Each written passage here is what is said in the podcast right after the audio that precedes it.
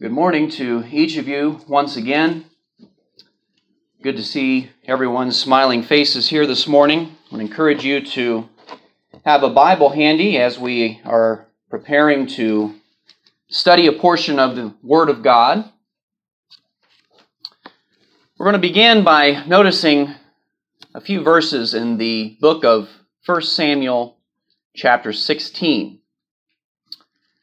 In the context of these verses, the prophet Samuel had been tasked with anointing the next king of Israel. And he went to see a man named Jesse. And Jesse had several sons whom he lined up before Samuel. And Samuel is looking them over and we pick up here in verse 6, and it says that, So it was when they came that he looked at Eliab, and he said, Surely the Lord's anointed is before him. But we find that the Lord speaks in response to what Samuel says. And he says, Samuel, do not look at his appearance or at his physical stature, because I have refused him. For the Lord does not see as man sees. For man looks at the outward appearance, but the Lord looks at the heart.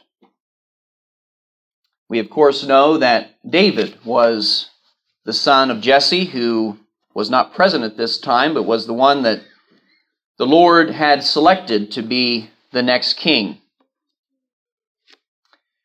But we learn an important principle from what we find recorded here, and that is that God does not look at things the way that we often do. He does not look at us the way that we often look at one another. It's not uncommon for human beings to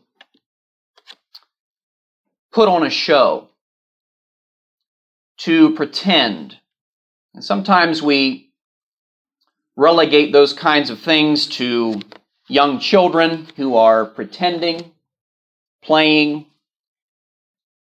or we relegate that to professional actors, people who, for a living, pretend to be this person or that person in movies and plays and things of that nature. But I would submit to you this morning that it's something that most people do every day in some capacity. We pretend to be certain things so that when other people look at us, they see what we want them to see. I want us to think this morning about our faith and the genuineness of our faith. The title of our lesson is Coat Rack Religion. And as you maybe noticed that on the bulletin, perhaps you read that and thought, well, what's that all about?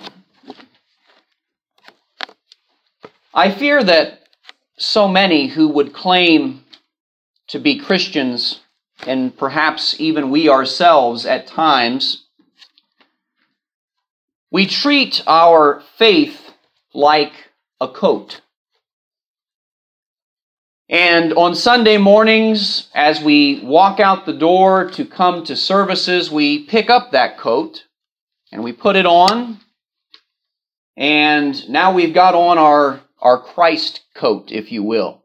And so we're going to go and we're going to present ourselves as faithful Christ followers.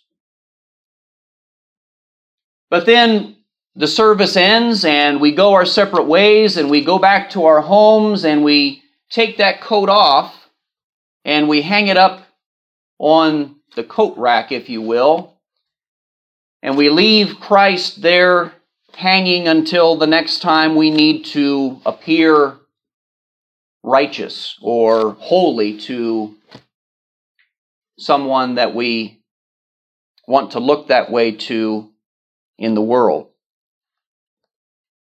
And so we live our lives how we want to live them.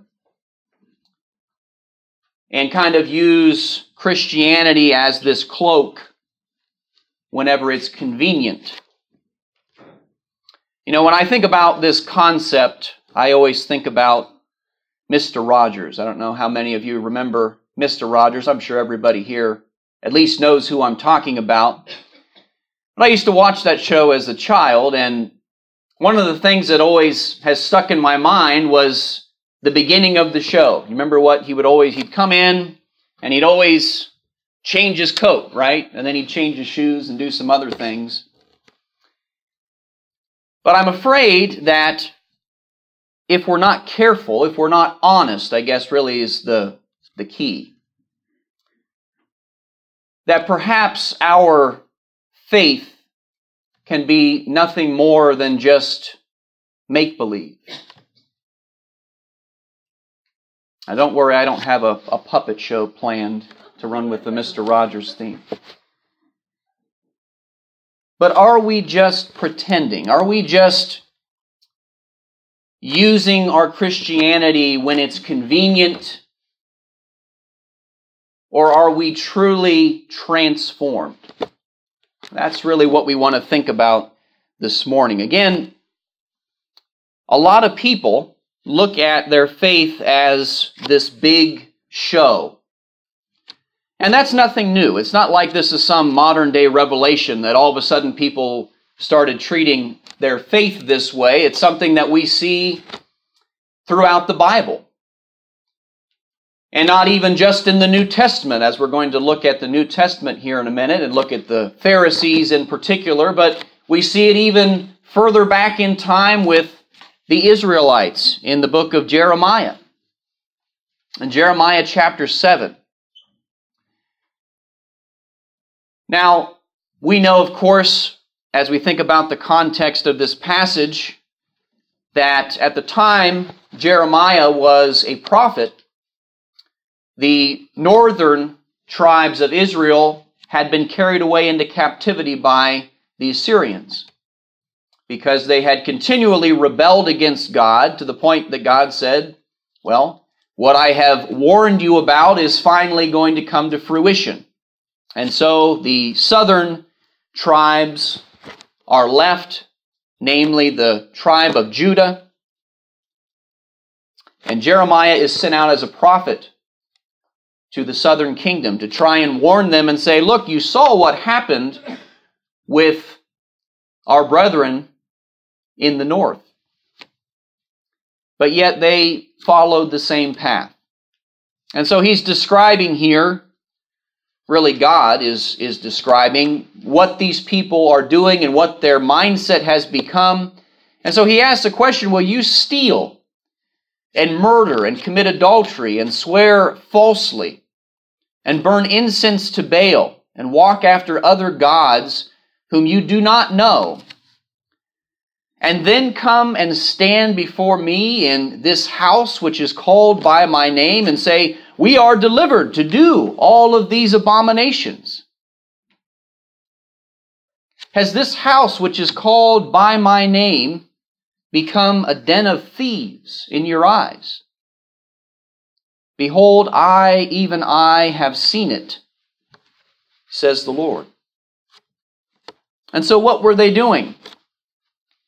Well, just the very thing we'd been describing, right? They were out here from day to day doing all these terrible, sinful things, whatever pleased them, whatever seemed right or good to them, even if it was harmful to other people around them. But then they would come into the house of the Lord and they would go through the ceremony, if you will, of offering sacrifices and doing the things that had been outlined by God in the law, and they would think, well, we're going through these motions, so we're delivered to just live however we want to live. As long as we follow these patterns that the Lord has laid down and we go through the right steps, then it doesn't really matter how we live from day to day.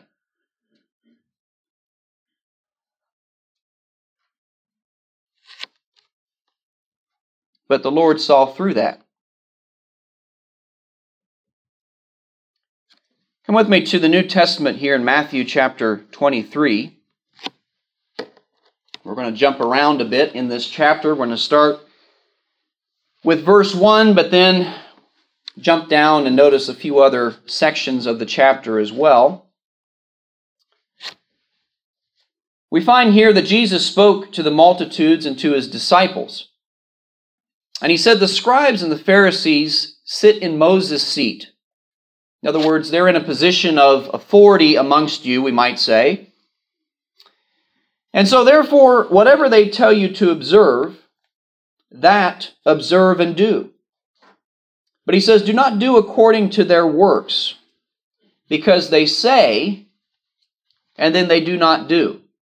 They'll, they'll tell you the right things as far as what God has said is, is correct, but then by their manner of life, it, it contradicts the very things that they're proclaiming are necessary to be followed.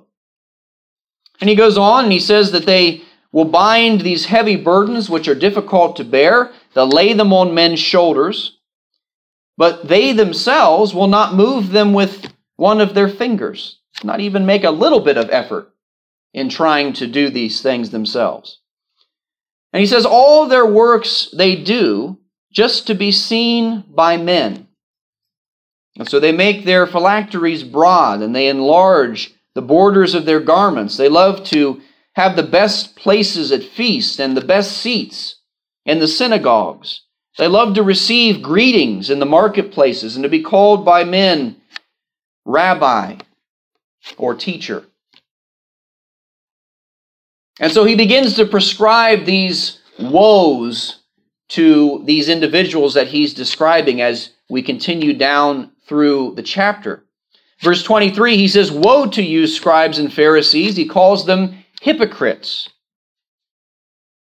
The word hypocrite has its roots in the idea of an actor, someone who's just pretending. It's the very thing that we're talking about. He says, You pay tithe of mint and anise and cumin, and you've neglected the weightier matters of the law justice and mercy and faith. These you ought to have done without leaving the others undone.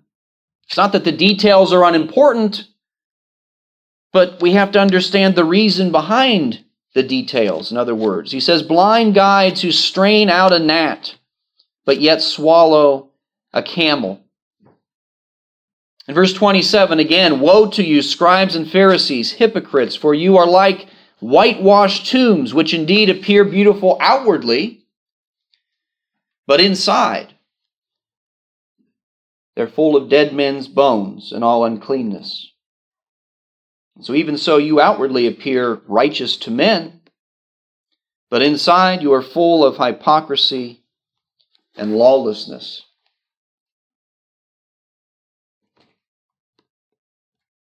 Are we like these individuals? Is this all religion is for us? Just a show? Just a way that we can have people think of us as good people? Have a, a nice opinion of us? Or is it something deeper? Is it something more? Do we really have faith? We know faith is necessary. The Hebrew writer identifies that. Course, there's several places we could go to establish that point, but in Hebrews 11, as you see cited there on the screen, verse 6, without faith, it is impossible to please God. For he that would come to God must Believe that He is and that He is a rewarder of those who diligently seek Him. And so, if we truly believe in God and we want to be right with God, have a relationship with Him, faith is necessary.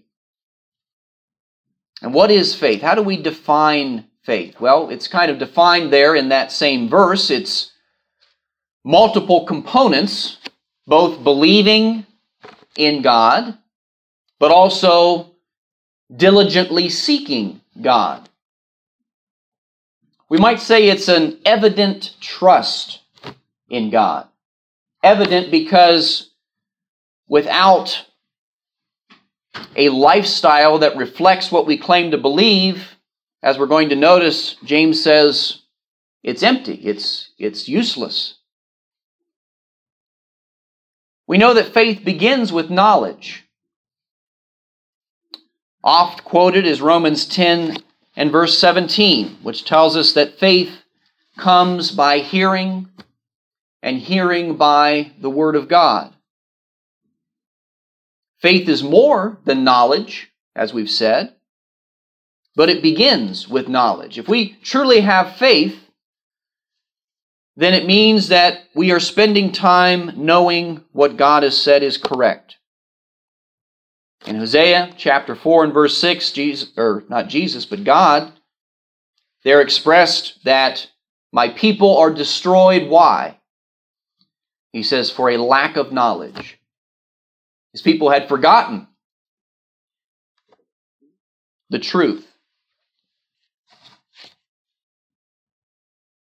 We know that God has given us everything that we need to know, to have saving faith. In 2 Peter 1, verse 2 beginning, Peter says, Grace and peace be multiplied to you in what? He says it's in the knowledge of God and of Jesus our Lord, as his divine power has given to us all things that pertain to life and godliness. Again, through what? Through the knowledge of him who's called us by glory and virtue, by which we've been given exceedingly great and precious promises, that through these we may be partakers of the divine nature, having escaped the corruption that is in the world through lust. We have all things that pertain to life and godliness, that pertain to true faith and faith, as we said, must be expressed. Otherwise, it is not faith at all. Come with me to the book of James. And that should be chapter 2. You got to watch me. Sometimes I type the wrong number. but in James chapter 2, we're going to read starting in verse 21 there.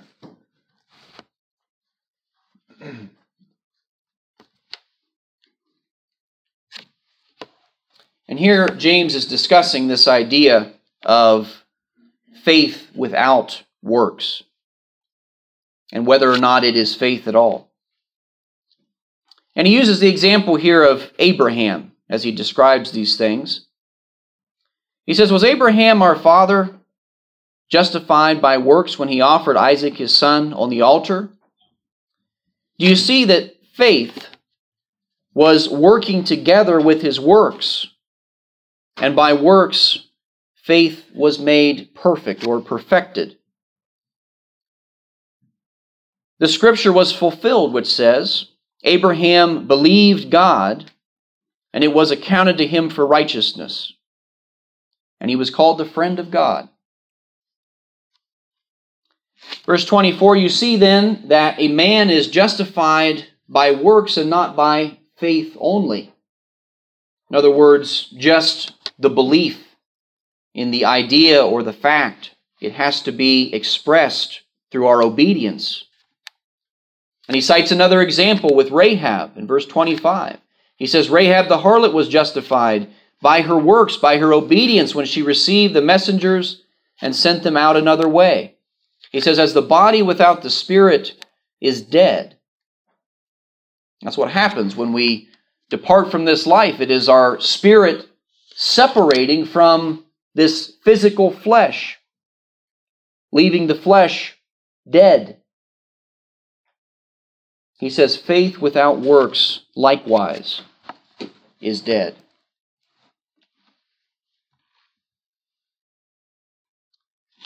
Faith is not just avoiding that which is sinful. It's important, and we often talk about we don't want to do this. We don't want to do that because God has said it is sin. But just as important is to engage that which is right.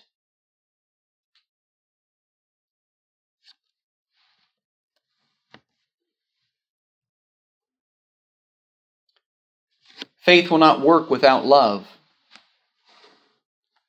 In Galatians chapter 5 and verse 6, Paul there made the statement and he said that circumcision and uncircumcision do not avail anything. In the context, he'd been reasoning with those in Galatia about how the things from the old law were no longer applicable under the law of Christ. And so he's saying these things from the old law, it's, it's not important anymore. Doesn't matter if you're circumcised or uncircumcised. But what does avail? He goes on to say, it is faith working. That's what we've just talked about. But what does faith work through? He says, faith working through love. You think about the commands that were given in the New Testament alone. And of course, they all are echoed throughout the entirety of God's Word. We know God has not changed. But as we think about the commands we have in regards to each other, we know we're to be kind to one another, right? We're to forgive each other. We're to be patient with each other. If we don't love each other, are we going to do any of those things? If it's just the opposite. If, if we despise each other, I'm sure you can think back at a period of time in your life where you had somebody that just, you just couldn't stand them for whatever reason. Maybe they just, the way that they chewed their food or something.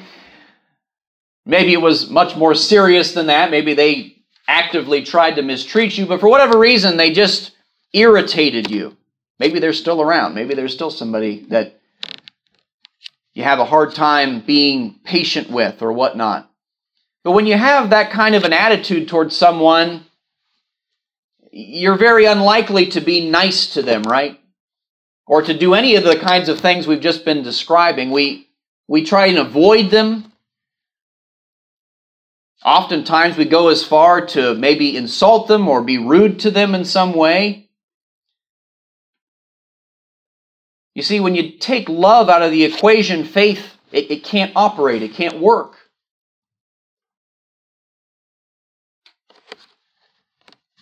And obviously, primarily, we have to have a true, genuine love for God, because if we don't love God, then we're certainly not going to love one another. I'd like us to notice some of what James writes in chapter 3, and we're actually going to make our way into the first part of chapter 4 as well as we read. We're going to start in chapter 3 and verse 13, and then we'll stop in chapter 4 and verse 4. But James asks a question here. He says, Who is wise and understanding among you? Notice again, as he has been talking about in chapter 2, he says, Let him show by good conduct that his works are done in the meekness of wisdom. Again, it's not just about claiming to be wise, claiming to be knowledgeable and, and right. It's about demonstration of that. But he goes on and says, If you have bitter envy and self seeking in your hearts, do not boast and lie against the truth. Don't claim to be wise. Don't claim to have faith in God because these things are contrary to God. He says, This wisdom does not descend from above, but is earthly, it is sensual, it is demonic. For where envy and self seeking exist, confusion and every evil thing are there. Now he goes back to the wisdom that is from above. He says it is first pure, and then peaceable and gentle. It is willing to yield willing to deny self for the benefit of others, in other words. It's full of mercy and good fruits. It is without partiality and without hypocrisy. The fruit of righteousness is sown in peace by those who make peace.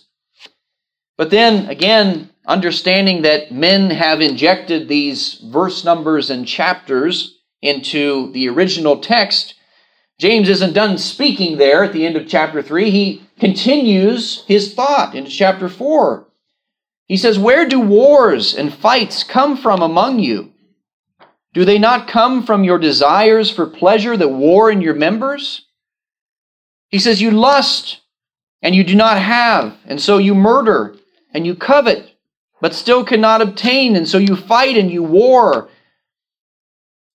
He says, You ask, or you do not have because you do not ask.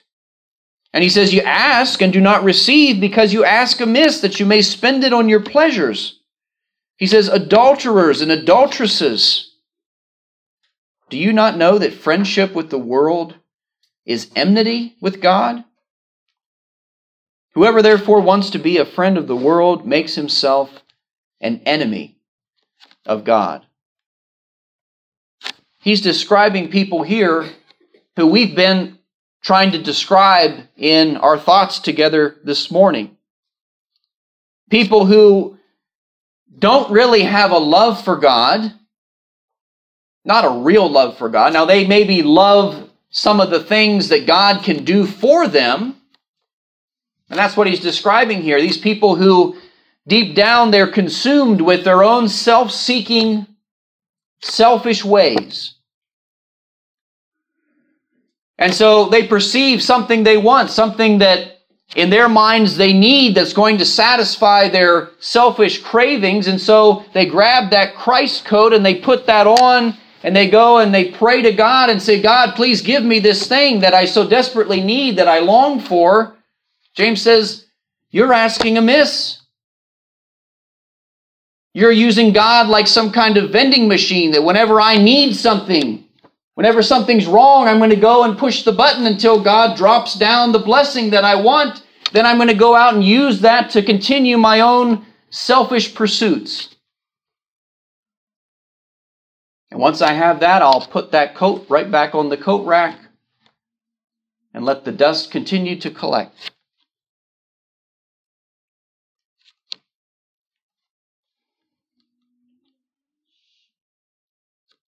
We must be holy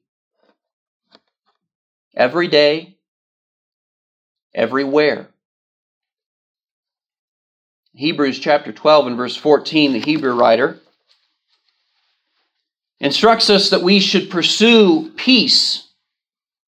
And not just peace, but he says pursue holiness without which you will not see the Lord.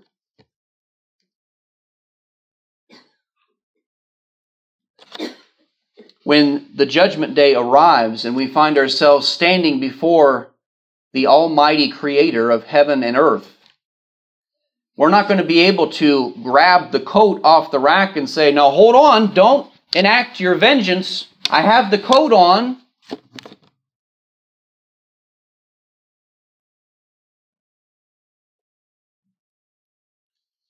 We have to be honestly pursuing God's perfection. Matthew 5 and verse 48, Jesus says, You shall be perfect as your heavenly Father is perfect. And he's not saying that he expects that we're going to get to a point where we never sin, that we never stumble, that we never make a mistake. But what are we seeking? What is our aim? What is our highest priority in life? Is it just to appear righteous to men, or is it to be righteous? Because we love God and we understand God's love for us and what God has done to deliver us from an eternity separated from Him. Being holy is acknowledging our sins. As John wrote there in 1 John chapter 1, he says, we say we have no sin, we deceive ourselves, the truth is not in us. But if we confess our sins, John says he's faithful and just to forgive us of our sins. Holiness involves humility. Look with me here in 2 Peter chapter 3 and verse 14. Peter's been describing this final day, this day of judgment, and what is going to happen to the physical creation on that day, how that the elements themselves are going to be melted with this fervent heat, that everything that we see from a physical standpoint is going to pass away. And Peter says, Therefore, beloved, looking forward to these things, Notice, be diligent to be found by him in peace, without spot, to be found blameless.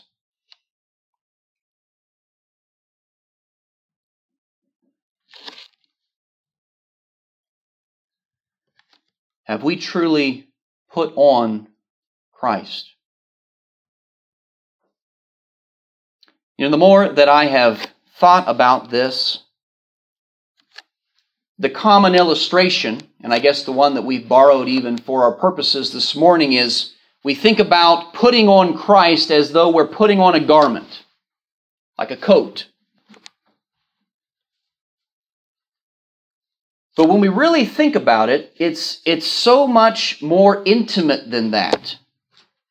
It's not just a coat that can be taken off and tossed aside whenever it's convenient when we want to go back to serving self instead of God. The idea of becoming a new creature, a new creation, as Paul describes it in 2 Corinthians 5 and verse 17. Those that are in Christ have become a new creation, he says. We need to think about putting on Christ not as a garment, but as our very skin. We have a new identity It's not something we can just pretend because it's who we are. Ask yourself this morning who am I? Who am I when nobody's around? Who am I when I'm with this group of people versus that one? Are we the same person? Or are we like a chameleon that, depending upon our surroundings, depending upon the people that we're with, we just kind of morph and change? And sometimes we've got our Christian coat on, but then we're over here and now we're doing these things and things that would be blasphemous.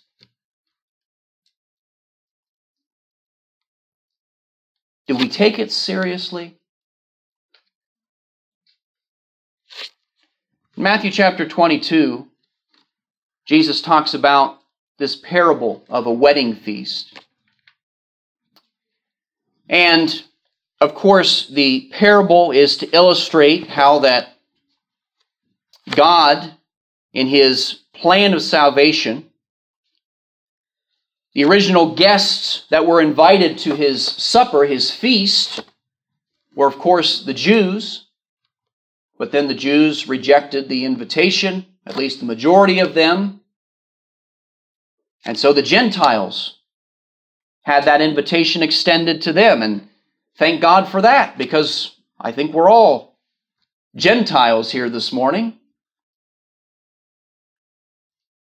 But the parable goes on and talks about how that the servants of the king, they went out and they invited literally everyone they could find. Not just a select group of people here or those that looked this way or that way or were from this heritage or that one, but they went out into the highways and the byways and they found the poor and the lame and the maimed. Anyone they could find, and all were invited, and the house was filled. But then we get to the end of the parable, and we read about this particular guest. It says, The king came in to see his guests, and he saw a man there who did not have on the wedding garment. And he said to him, Friend, how did you come in here without, we might say, the proper attire? And it's interesting to me that the man was speechless. And dare I say, if we are standing before the king on that final day and we are claiming to be part of this, this feast, but we don't have that transformed life, we don't have on the right attire, it's all just been a show, what are we going to say? We're going to be speechless as well. Because what can you say? The king said to the servants, Bind him hand and foot, take him away, and cast him into the outer darkness. There will be weeping and gnashing of teeth. For many are called, but few are chosen. We've made this point time and time again.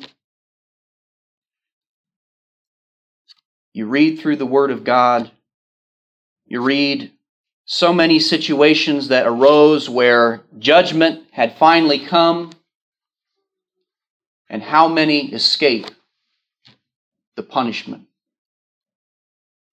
It's always just a handful, just a few. Jesus said in Matthew 7 that the way is narrow that leads to life. Difficult is the way, and few there be who find it.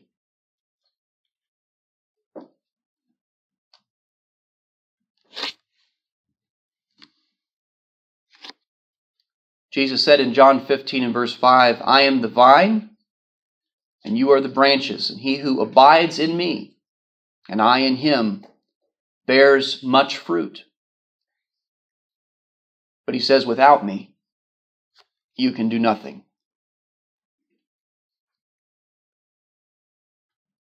What is the process of putting on Christ? How does that happen?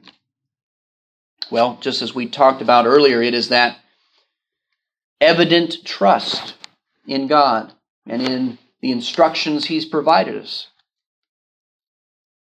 Jesus Himself said, He who believes in me and is baptized will be saved, will be transformed, will be cleansed. Paul says in Galatians 3 and verse 26 that we are all sons of God through faith in Christ Jesus. For, or in demonstration of that faith, what have we done? As many of you as were baptized into Christ have put on Christ.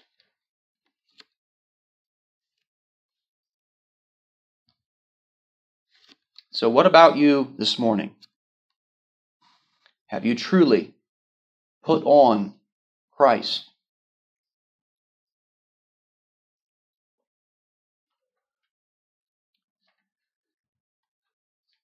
One final passage, and then the lesson will be yours. Matthew chapter 13, we have a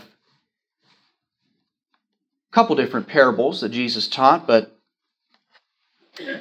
here in the verses that we're considering, Jesus has taught the parable of the wheat and the tares. And he's explaining that parable to his disciples who had inquired as to the meaning of it.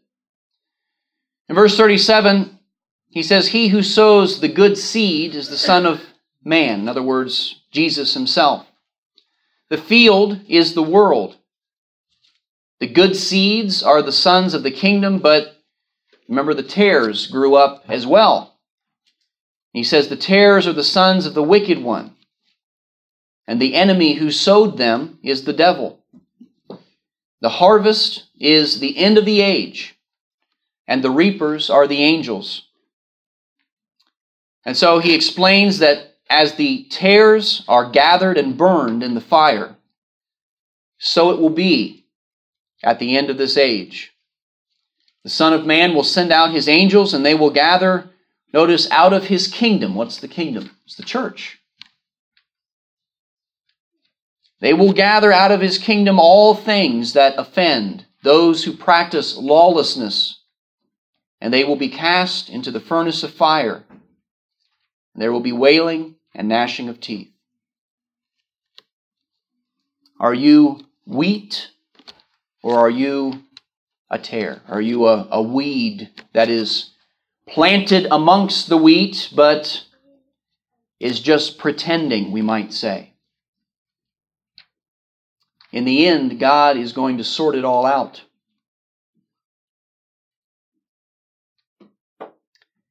I hope that these thoughts have been helpful to you this morning as we all should continually be seeking to be honest with ourselves and to be striving to be better today and going forward than we have been in the past. And I hope that this lesson will serve as a means of achieving growth for us all. If you're here this morning and you are in need of putting on Christ in baptism, you're in need of perhaps confessing a fault and asking for forgiveness, asking for help from your family here.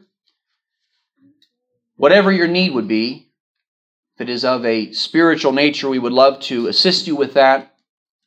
And so at this time, as we're about to stand and sing this song, if there's anyone here who's in need, please come up to the front.